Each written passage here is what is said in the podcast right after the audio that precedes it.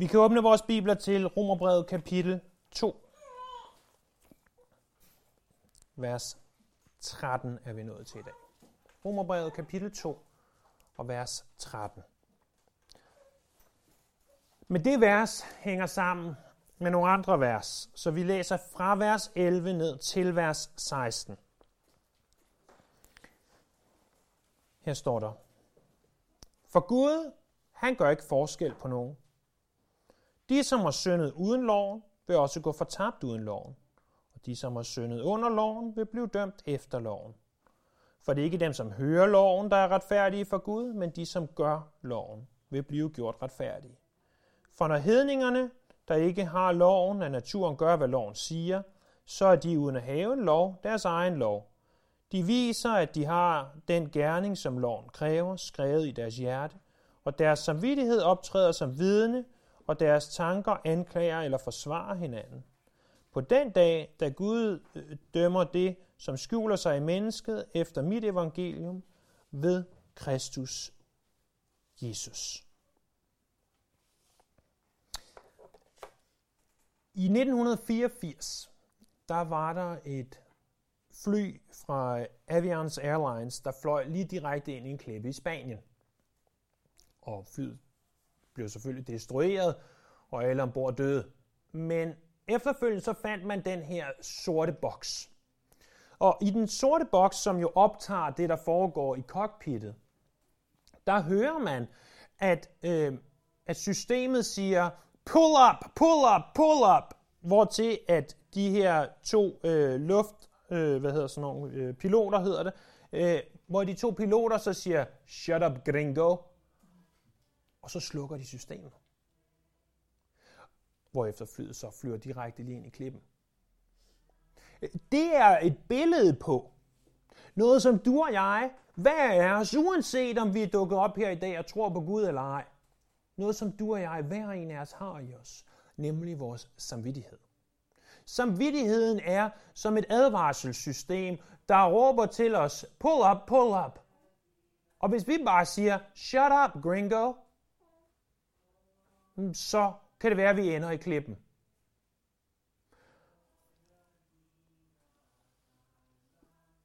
Der, hvor vi befinder os i Romerbrevet, øh, er et tidspunkt, hvor at vi lærer om, hvordan vi retfærdiggøres ved tro. Det, det er det, som kapitel 1, kapitel 2, kapitel 3 og for så vidt også kapitel 4 egentlig handler om. Der forklarer Paulus, hvad retfærdiggørelse ved tro vil sige. At Gud kan se os, dig og mig, som retfærdige, og det gøres alene ved, at vi tror. Det handler det alt sammen om. Og det er naturligvis en længere forklaring, hvordan at Gud kan se lille mig, lille dig, som retfærdig, til trods for, at vi er, som vi er. Og det kan han selvfølgelig naturligvis, fordi at når han ser os, så ser han ikke os, men så ser han Jesus Kristus. Det er det, det overordnede handler om. Men vi er nødt til at forstå, hvorfor vi behøver den her retfærdiggørelse ved tro. Og det er der, hvor vi specifikt er. Vi behøver den her retfærdiggørelse ved tro, fordi at Guds vrede er udgydt over menneskeheden. Guds vrede er udgydt over mennesker, fordi at alle mennesker har syndet og mistet herligheden for Gud. Og det er det, som Paulus beviser her i de første tre kapitler af Romerbrevet. Han ikke bare beviser i kapitel 1, at mennesker, der lever det, som i alles øh, normale menneskers øjne er forfærdelige liv, er syndere, men han viser også i kapitel 2, at de mennesker, som egentlig lever gode moralske liv, at de tæller også med i den her pulje af, at alle mennesker har syndet og mistet herligheden for Gud. Sidste gang der så vi i vers 11, at Gud gør ikke forskel på nogen. Og det er det, som det her afsnit egentlig handler om. Gud gør ikke forskel på nogen. Han ser alle mennesker som lige. Han siger, at alle mennesker har syndet og mistet herligheden for Gud. Alle mennesker behøver Jesus. Alle. Hver en. Dig og mig. Dine forældre og dine børn. Dine bedste forældre og dine barn, øh, børnebørn. Hver en af os behøver Jesus. Gud gør ikke forskel på nogen. At uanset om du er vokset op og har gået i kirke hele dit liv, kunne vi oversætte det, eller uanset om du aldrig har været der før, og Gud gør ikke forskel på nogen. Og, og det gør naturligvis, at der stilles nogle spørgsmål. Sidste gang så vi, at dem, der, som har syndet uden loven, de vil også gå fortabt uden loven, og de, som har syndet med loven, de vil gå fortabt, eller de vil blive dømt efter loven. Og det rejser nogle forskellige spørgsmål. Hvad så med jøden? Hvad så med ham jøden, som er vokset op med loven? Hvad med ham? Eller hvad med hedningerne, som ikke har loven? Det er egentlig de to spørgsmål, der er. Og i det skal vi se lidt mere på den her samvittighed. For det første, hvad med jøden? Jo, men der står der i vers 13 af Romerbrevets andet kapitel, det er ikke dem, der hører loven, der er retfærdige for Gud, men de, som gør loven, vil blive gjort retfærdige. Spørgsmålet er altså, hvordan kan jøderne, som i hvert fald hvis vi går tilbage til Moses, fik loven udtalt fra Sinai's bjerg, modtog loven på Sinai's bjerg, hvordan kan de, hvordan, hvordan er det med dem? Hvorfor vil de blive dømt efter loven? De har jo loven. Er, er det ikke nok at have loven? Er, er det ikke nok, at, at de kan tage deres øh, bibler eller deres øh, Torah op af lommen eller ud af skriftrullehylden og, og begynde at læse den og, og se den? Er, er det ikke nok for dem? Og, og som vi så sidste gang, svaret er nej. Det, at du har en bibel, det er ikke nok. Øh, her for nylig var øh, jeg til en begravelse i Folkekirken, og, og der har de jo for vane at sige den apostolske trosbekendelse, som bestemt ikke er nogen dårlig ting. Jeg er bare ikke vokset op i Folkekirken, så jeg kan ikke den apostolske trosbekendelse. Men betyder det, at jeg ikke tror på det, de siger? Nej, det gør det ikke. Men bare det, at du kan trosbekendelsen, det frelser dig ikke. Det, at du kan fader vor, det frelser dig ikke. Det, at du har Moseloven, det frelser dig ikke. Den lov, der taler om specifikt her, ikke bare det at have en bibel, det er ikke det at kunne en trosbekendelse, det er specifikt Moseloven. Øh, selvfølgelig allerklarest i de 10 bud, øh, som, som vi kender dem fra 2. Mosebog kapitel 20, men også i alle 613 bud, som man siger, at loven består af. Der står, at det er ikke dem, som hører loven, der bliver gjort retfærdigt. Hvis det her havde været skrevet i år 2020, så ville der stå, at det ikke er dem, som læser loven. Men dengang, der hørte de fleste loven. Dengang var det ikke det normale at øh, læse loven, der var det det normale at høre loven. Der dukkede man op, og så hørte man Bibelen læst højt. Det ser vi eksemplificeret i for eksempel Nehemias bog kapitel 8, hvor et Esra, han læser af loven, folket rejser sig, og det gør de så hele formiddagen. Øh, det er ikke bare lige en prædiken på en halv times tid. Det er en oplæsning af loven, en forklaring af loven, der varer hele formiddagen. Det, det var simpelthen normalen dengang. Og det var jo naturligvis, fordi det var langt fra alle, der for det første kunne læse, og for det andet, hvis de kunne læse, var det slet ikke sikkert, at de havde loven tilgængelig. Så vi kunne lige så godt have sagt, det er ikke dem, som læser i Bibelen, det er ikke dem, som som hører Bibelen, det er ikke dem, der læser den, øh, og vi kunne endda tilføje, det er ikke engang dem, der studerer Bibelen, der bliver frelst. Selvfølgelig skal vi læse Bibelen. Selvfølgelig skal vi lytte til Bibelen. Selvfølgelig skal vi studere Bibelen. Men det er ikke det i sig selv, der frelser dig.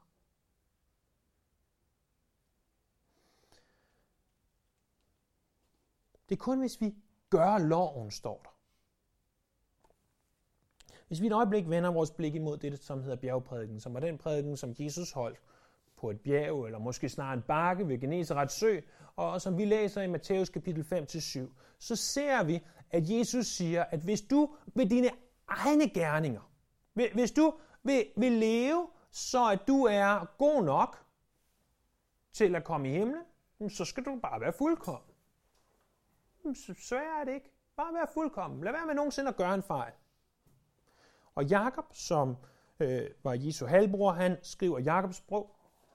Og Jakobs bog, som interessant nok er en parallel til bjergprædiken, der siger han, den som ellers overholder hele loven, men fejler på blot et punkt, han er skyldig i dem alle. Forestil dig det her. Du skal have en hund. Jeg er ikke det store hundemenneske, så jeg ved ikke meget om hunde. Men nogle siger, at sådan nogle små hundevalpe er søde, også selvom de sjavler og spiser ens ting. Men du skal have en hund. Og hvis jeg forstår rigtigt med hunde, så hunde de, de forsøger at løbe væk. I hvert fald den hund, vi har i familien, som min svigerforældre har. Altså, den burde have sådan et halsbånd med, med stød i, og der burde være stød hele vejen rundt om deres grund, for den løber væk for et godt ord. Så min svigerfar, han har indhegnet hele deres have.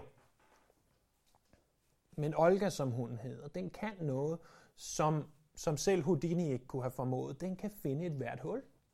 Hvis døren står på klem, hvis lågen står på klem, indtil han fik indhegnet det hele, så går Olga slippe ud. Hvad nytter det? Hvis min kære svigerfar, han har møjsommeligt gået og sat hegn rundt om 9 tiende del af haven, men mangler en tiende del, så er de 9 tiende del spildt arbejde. Hvad nytter det, hvis du overholder 90% eller 99% af loven, men mangler 1%, så er du stadigvæk ikke retfærdig. Så er du stadigvæk ikke nået til den standard, som Gud egentlig gerne vil se, hvis han skulle lade dig komme i himlen.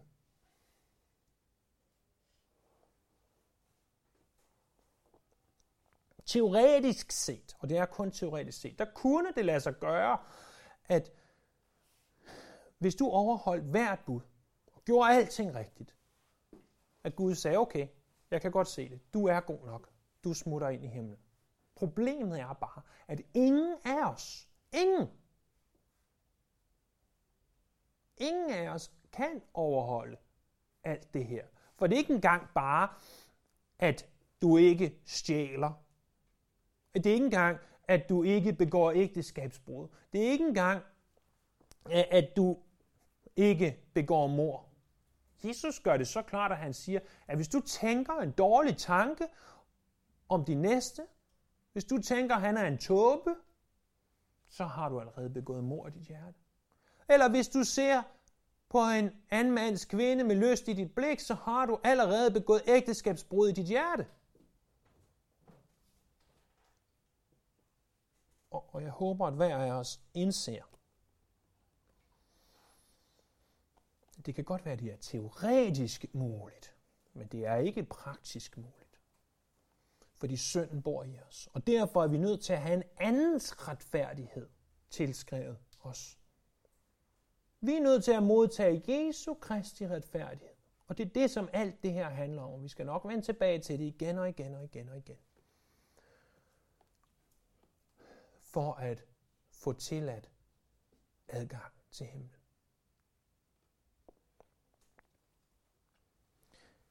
De, som bliver retfærdige, det er de, som gør loven, de vil blive gjort retfærdige. Prøv at lægge mærke til, at der ikke står, at dem, som gør loven, er retfærdige. De er ikke retfærdige, fordi de gør loven. Hvis de gør loven, så bliver de gjort retfærdige. Fordi hvis du er i Jesus Kristus, hvis du er født på ny, så vil du begynde at gøre loven. Eller med andre ord, så vil du have et ønske om at leve efter det, som Gud han siger. Den her del af Romerbrevet taler ikke om, hvordan du bliver frelst, men den taler om dit behov for frelse.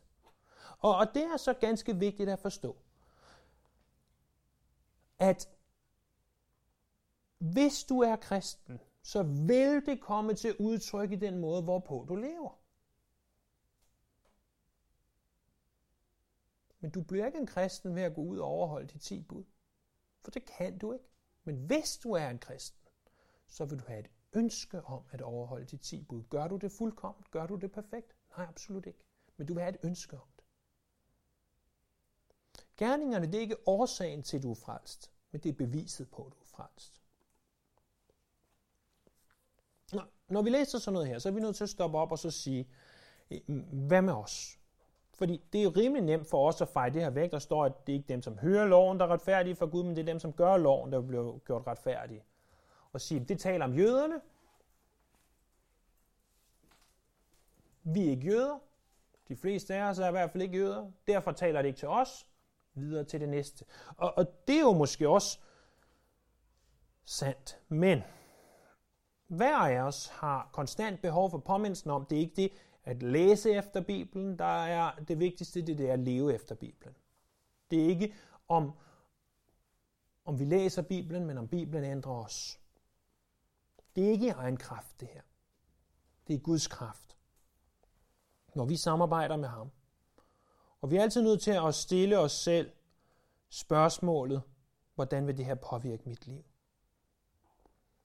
Men, men lad os lige pege fingeren endnu mere.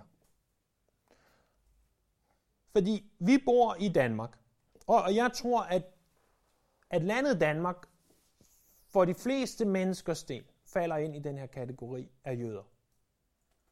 Ikke fordi vi er jøder, men fordi at de fleste af os har haft muligheden, eller har måske endda hørt om Jesus. Øh, stadigvæk, selvom det er faldet meget de sidste 30, 40, 50 år, så døbes over halvdelen af danske drengebørn og pigebørn. Og dem, der bliver døbt som børn, mange af dem, de går også hen og bliver konfirmeret senere. Vi alle sammen, i, i hvert fald, øh, som, så vidt jeg forstår, er påkrævet at have øh, en times kristendomsundervisning i skolen hver eneste uge i de øh, ni år, vi går i skole. Det, det er relativt mange timer, hvad det er 1800, 1800 timers kristendomsundervisning i løbet af et liv, sådan give and take. Det er faktisk sådan en helt lille teologisk uddannelse, hvis ellers det, som lærerne sagde, var korrekt. Og så den der kristendomsundervisning oveni. Øh, vi ved alle sammen, der er noget, der hedder jul. Jeg tror ikke, at du kan finde mange mennesker i Danmark, der ikke har en idé om, hvad formålet med julen egentlig burde være, eller påske. Det kan godt være, at de ikke ved, at det var der, Jesus døde og opstod igen. Og så har vi selvfølgelig alle de andre gode, dejlige fridage, Kristi, Himmelfart og Pinse og så videre. Der er så mange ting, som, som vi i hvert fald har muligheden for at sætte os ind i. Så vi er med andre ord givet i hvert fald muligheden for at vide, at det her eksisterer. Vi er givet øh, indsigt i, at der nok er en Gud, eller der måske er en Gud, eller viden om, at der er et eller andet, og vi bør søge det. Men, men jeg vil ikke engang allermest lade pilen pege den vej. Når jeg står her søndag efter søndag, øh, modsat hvad mange andre vælger at gøre, øh, som, som prædiker i kirker. Jeg, jeg er den faste overbevisning, at det, den bedste måde at have søndags gudstjeneste på, er at for så vidt muligt, at den samme mand, som Gud har kaldet til det, udlægger en bog ad gangen, øh, kapitel for kapitel, vers for vers. Ganske som vi har gjort her øh, i mere end 10 år, at, at jeg stiller mig op øh, hver søndag, åbner op nu til Romerbrevet, tager de her vers, og næste søndag tager jeg de næste vers. Jeg synes lige sige, nu på søndag er det René, men det er fordi det er midt i sommerferien, men udover det, vil det langt de fleste søndage med mig. Det mener jeg er klart den bedste måde at gøre det på. Jeg mener, at den største kontinuitet opstår, og, og vi får den største sammenhæng, og, og dermed vokser vi mest. Der er andre gode kirker i Danmark, som prædiker ordet, men jeg kender ikke til en eneste anden kirke, hvor man gør det på den her måde, som jeg jo naturligvis er nødt til at tænke er den bedste. Og, og hvis jeg tror på, at det er den bedste, så håber jeg også, at, at du har en idé om, at, at det er den bedste måde at gøre tingene på. Men det betyder også en anden ting. Det betyder, at når du sidder her i dag, og især hvis du sidder her søndag efter søndag, så modtager du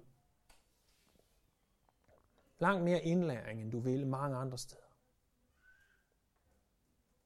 Ikke fordi jeg er noget, men fordi den metode at gøre tingene på er efter min opfattelse den bedste. Og det betyder, at hvis du er en lille smule smart nu, så stopper du fingrene i ørerne, og så løber du ud af døren så hurtigt som du kan. Fordi Jesus han sagde og gjorde det ganske klart, at den som har fået meget, og venner, vi får meget. Vi får rigtig meget. Ham kræves der meget af, siger Jesus. Og den, som har fået meget betroet, ham forlanges der mere af.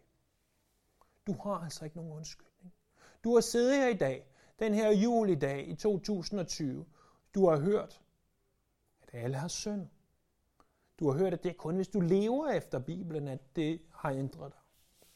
Du har hørt, at du er nødt til at modtage Jesu Kristi retfærdighed. Du står uden undskyldning.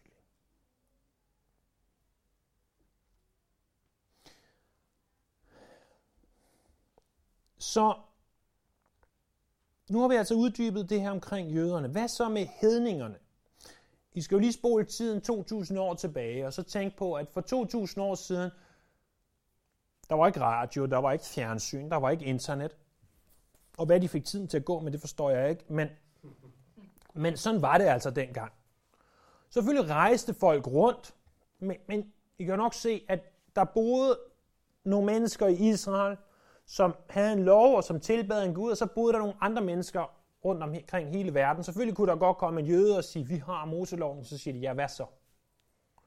Så langt de fleste mennesker for 2000 år siden, de var hedninger. Hvilket ikke vil sige, at de nødvendigvis var nogle blodtørstige bæster, der offrede mennesker på et alter, selvom det kunne være tilfældet, men det betød egentlig bare, at de ikke var jøder. Og hvad med dem?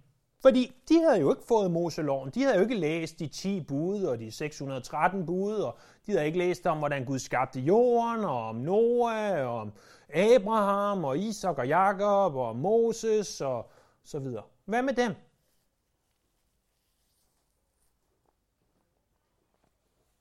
Kunne vi ikke stille os selv spørgsmålet, er det ikke uretfærdigt, at, at hedningerne bliver dømt, når de ikke har nogen lov? Når de ikke har hørt alt det, er det så ikke dybt uretfærdigt? Jamen, der er Paulus' svar, og dermed Guds svar, at jamen, det er ikke uretfærdigt, fordi de har lovens gerninger i deres hjerter, og de har samvittigheden. Hvad vil det sige at have lovens gerninger i deres hjerter? Jamen, der står her, at når hedningerne, der ikke har loven, af naturen gør, hvad loven siger, så er de uden at have en lov deres egen lov. De viser, at de har den gerning, som loven kræver, skrevet i deres hjerte. Loven er ikke skrevet på deres hjerte. Det er ikke sådan, at hvis du åbner en hedning op, så vil du kunne se, at der står, øh, du må ikke have andre guder end mig, du må ikke lave et gudebillede, du må ikke misbruge Herren din Guds navn. Det står ikke på hjerterne, sådan rent fysisk. Det står der ikke engang rent billedligt. Det er ikke det samme, som når Jeremias kapitel 31 taler om, at i den nye pagt, at for dem, som er kristne, der begynder Gud at skrive sin lov på vores hjerter. Det er ikke det samme. Men det er, at lovens gerninger er skrevet på alle menneskers hjerter. Og det er også derfor, at du kan gå ned ad døren nu, og så kan du gå ud på gaden, og så kan du spørge den første person, du møder, og sige, er det forkert at begå mor? Eller du kan først stille ham spørgsmålet, er du en kristen? Og hvor til han så måske siger, nej, det er jeg ikke. Tror du på Gud? Nej, det gør jeg ikke. Er det forkert at begå mor? Ja, selvfølgelig er det forkert at begå mor. Det, det vil langt størstedelen af mennesker sige det samme med voldtægter og tyveri osv., og, og samtidig øh, mm, så vil mennesker også vide, jamen, er det godt at hjælpe andre? Ja, det er godt at hjælpe andre. Hvordan i verden kan I ellers tro, at, at UNICEF og alle de andre, de kan stå nede på gaden dag efter dag, uge efter uge, måned efter måned, år efter år, at få folk til at give til deres sag, det er fordi man godt ved, at det er godt at hjælpe andre. Det, det ved langt de fleste mennesker heldigvis, og det er fordi, at lovens gerninger, det ikke at gøre ondt, det at gøre godt, det er skrevet på vores hjerter. Det er vi simpelthen født med, fordi vi er født i Guds billede. Til trods for, at vi er døde i vores overtrædelser og sønder, Efeserne kapitel 2, vers 2, så har vi skabt i Guds billede. Men når mennesker gør ting, som er gode, og afskyr det, som er ondt, så burde de vide bedre. Men det at gøre gode gerninger, eller det at lade være med at gøre onde gerninger, det frelser os ikke. Det er alene Jesus Kristus, der frelser. Så mennesket har lovens gerninger, ikke loven, men lovens gerninger skrevet på vores hjerter. Derfor så burde enhver ikke jøde vide, der er noget større. Men vi har også samvittighed. Og samvittigheden, det er en slags indre stemme. Alle mennesker fødes med den her indre stemme. Det er en indre stemme, der fortæller os, om en handling er rigtig eller forkert. Noget, vi har fået for Gud. Det er på ingen måde en ufejlbarlig vejleder. Fordi vi kan sagtens undertrykke vores samvittighed. Øh, vi kan sagtens skade vores samvittighed. Øh, det kan vi øh, for eksempel, hvis vi tilstrækkeligt mange gange siger nej til vores samvittighed og siger, det kan godt være, at du samvittighed siger, at det her er forkert, men jeg gør det alligevel. Og det er klart, alt hvad vi propper ind i hovedet, taler ikke om mad, men igennem vores øjne og igennem vores ører, det kan ændre vores samvittighed i en bedre retning eller en værre retning. Så alle mennesker, uanset hvem de er, er altså født med, at lovens gerninger er på vores hjerter. Vi ved godt, at vi vil, vi vil gerne gøre gode ting for andre. Vi vil gerne lade være med at gøre onde ting for andre. Og vi har den her samvittighed, der gør, at, at vi har ligesom en stemme i os, der siger, det er rigtigt at gå hen og hjælpe ham. Eller det er forkert at stjæle af kassen. Eller hvad det nu måtte være. Og derfor så har ingen nogen undskyldning. Lad os prøve lige at se lidt nærmere på det her. Det betyder ikke, at mennesker kan blive frelst, hvis de bare lever efter deres samvittighed. Uanset om du hver morgen stopper og siger, kære samvittighed, hvad siger du til mig i dag? Nu vil jeg leve efter dig. Det betyder ikke, at du bliver frelst. Fordi at det ikke er en ufejlbarlig vejleder. Og værst af alt, så oplever vi at gå imod vores samvittighed. Pointen er ikke her, at samvittigheden gør, at, at vi bliver bedre mennesker, og vi alle sammen er gode nok. Pointen er, at du har en samvittighed. Og du ved jo godt, at du er gået imod din samvittighed. Det ved hver af os. Så selvom du ikke ved, hvad Moseloven siger, selvom du ikke kan citere de 10 bud, så ved du godt, at du indimellem har gået imod din samvittighed. Og det, at du har gået imod din samvittighed, det burde være nok til, at du indså, at du behøver en til at frelse dig. Det leder mig til et andet spørgsmål, som jeg bliver nødt til at, at, at give et svar på, selvom du nok bagefter vil synes, at svaret var vagt og, og ikke særlig godt. Hvad med de mennesker, der aldrig, aldrig har hørt om Jesus? Vil de også blive dømt? Hvad med, hvad med den lille stammekriger, der bor nede i junglen, som aldrig har hørt om Gud, aldrig har hørt evangeliet, aldrig har hørt om Jesus Kristus, vil han også blive dømt? Ja, vi ved jo for det første, at den mand, der bor dernede, han ikke har nogen undskyldning, fordi han har lovens gerninger skrevet på sit hjerte, han har en samvittighed. Han burde vide, der er noget mere. Der står her, at han ikke har nogen undskyldning. Vi ved også fra vers 11, at Gud gør ikke forskel på nogen. Vi ved, at der ikke er nogen uretfærdighed hos Gud. Men venner, vi ved også, at der er intet andet navn givet under himlen, hvorved vi kan blive frelst. Intet andet navn end Jesus. Jeg ved ikke, og nu det er så svaret, som jo selvfølgelig du nok vil sidde tilbage og synes, det var godt nok vagt, fordi du svarer jo ikke på noget. Men jeg ved jo ikke, hvad der sker med den mand nede i junglen. Jeg ved ikke, hvordan Gud og hvad Gud han gør ved ham. Jeg ved, at Gud nok skal tage sig af det på den rigtige måde. Men Bibelen svarer ikke på det, og derfor har jeg heller ikke et konkret svar på det. Men jeg kunne stille dig det her spørgsmål. Hvad så med hvert menneske, der var født før Jesus kom? Vil de så også bare automatisk sige, at de havde også en samvittighed, de havde også lovens gerninger skrevet på deres hjerter, vil de så også bare blive frelst eller komme i himlen?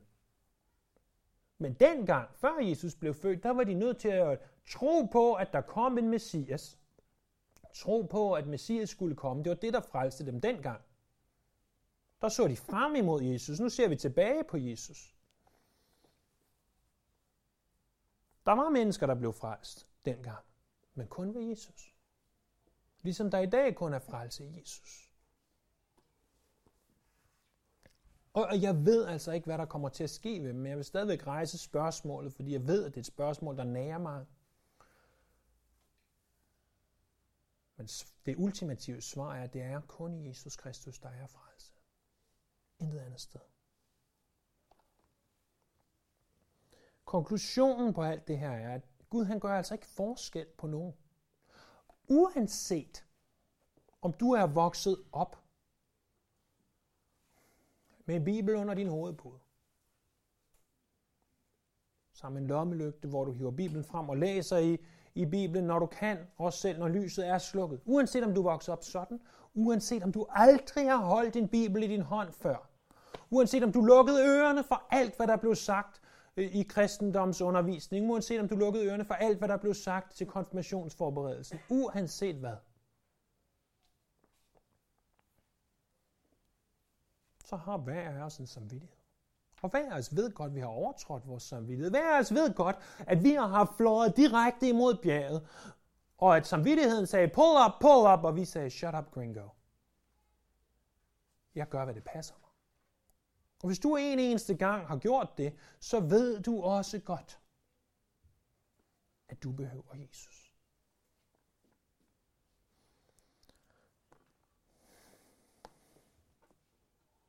Hvordan får vi ham så? Hvordan får vi del i alt det her? Ikke ved at leve efter de 10 bud. Ikke ved at leve efter de 613 bud. Ikke ved at have en ren samvittighed, så at sige. Nej. Ved at tro på ham. Ved at tro på, at det er rigtigt, at han er. Ved at tro på, at det er rigtigt, at han er opstået fra de døde. Ved at tro på, at det er rigtigt, at han er Gud almægtig. Ved at tro på ham. Ved at stole på ham. Tro er jo også det samme som at, at stole på. Ved at stole på, at han kan gøre det her. Og når du oprigtigt gør det,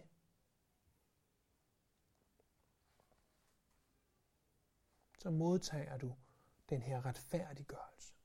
Så at når Gud ser på dig, så ser han dig ikke længere som en, der har overtrådt hans lov, en, der har overtrådt hans bud, en, som ikke lever op til det alt sammen, så, så, ser, han, så ser han dig. Og så ser han dig. Som om at alt det gode, som Jesus han har gjort, det er et fuldstændig perfekt retfærdigt liv. Det tilregner han dig. Så, så når, han, når han ser på Niels, så ser han ikke længere alle de forfærdelige ting, Niels har gjort. Så tænker han, alt det, som Jesus har gjort, det ser han, når han ser på Niels. Og, og prøv at høre, det er de bedste, bedste nyheder, du kommer til at få. Når, når vi får at vide, at coronavirusen ikke er mere, og at der er en vaccination, og vi kan gøre, som det passer os, så bliver vi glade. Dengang i 1945, da Danmark var frit, så blev de glade. Men det er ikke gode nyheder sammenlignet med, at den almægtige Gud, som skal dømme,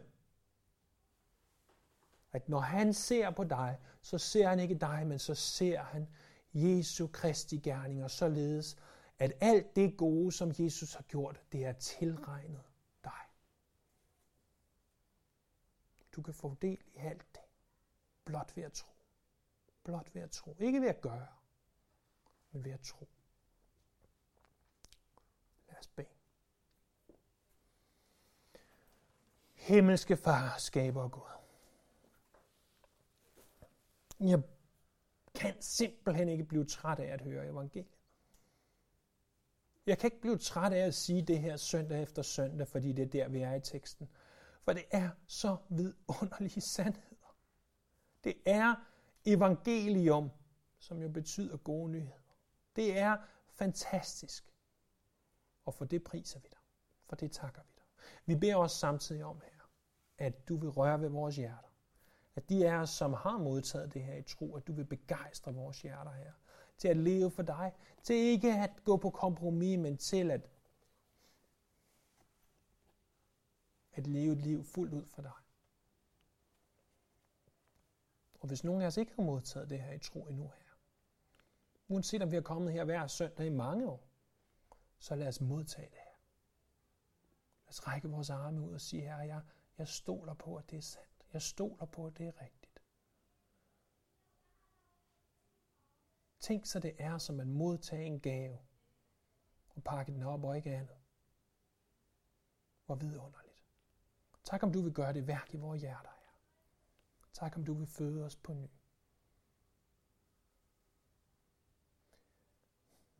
Vi lover dig, her. Vi priser dig. Vi ærer dig. Du er en god Gud.